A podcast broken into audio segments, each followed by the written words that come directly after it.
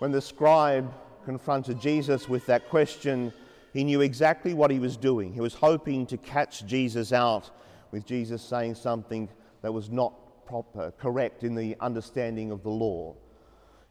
The scribe, of course, knew exactly what he was expecting to be answered. He was a student of the law. He knew every jot, every iota of the law. He knew exactly what it was he was asking.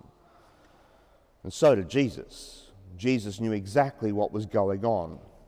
And Jesus, as he often did, turned the question being con- placed before him into a requirement for a profession of faith from the one who was asking the question. In responding to the question, Jesus answered in the way that only a faithful Jewish person could. Shema Yisrael Adonai Eloheinu Adonai Echud. Hear, O Israel, the Lord our God is the one God, and you shall love the Lord your God with all your heart, with all your strength, with all your soul, etc., etc. It is the proclamation that any faithful Jewish person would make when asked to profess their faith, even down to this very day, several times a day, in fact. The great Shema is the great profession of faith for the Jewish faith. So Jesus answered exactly as he should have, as exactly as the scribe was expecting him to answer. But then he added that extra little bit. He went further, as he often did. And then you shall love your neighbor as yourself. In going that little bit further, Jesus was emphasizing that what is required to be faithful to God is not about external ex- uh, adherence to the law, but about love. You shall love the Lord your God. You shall love your neighbor as yourself. It's not about external expression that is rooted in the intellect, but about internal adherence that's rooted firmly in the heart. We can be as pious as we want. We can do all the external things as well as we want.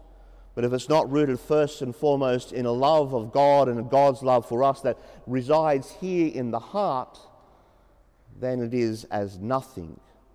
As the scribe rightly responds into Jesus' proclamation, all that is worthless compared to the requirement to love God and to love our neighbor.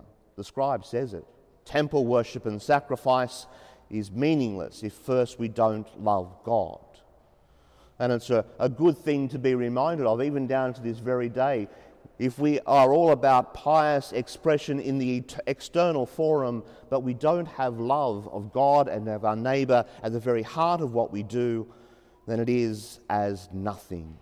Our gospel today is a good reminder that we are called from, to be converted from mere external expression to an internal root for that expression. If we don't pray well from a place of love, then all of that is as worthless as the temple worship and sacrifices that Jesus rightly condemns.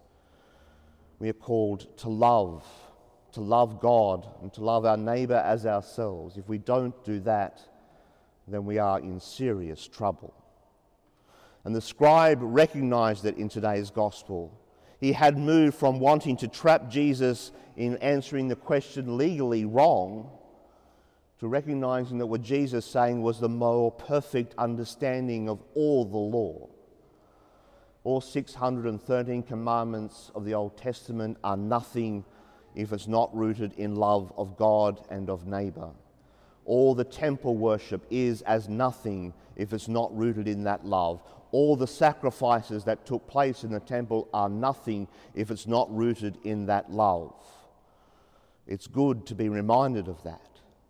So, on this day, as we gather here once more, we are praying for God's grace that we might have that rootedness in love that sits here in the heart, that be, that be at the very heart, quite literally, of everything that we do, so that we, like the scribe, might be close to the kingdom of God.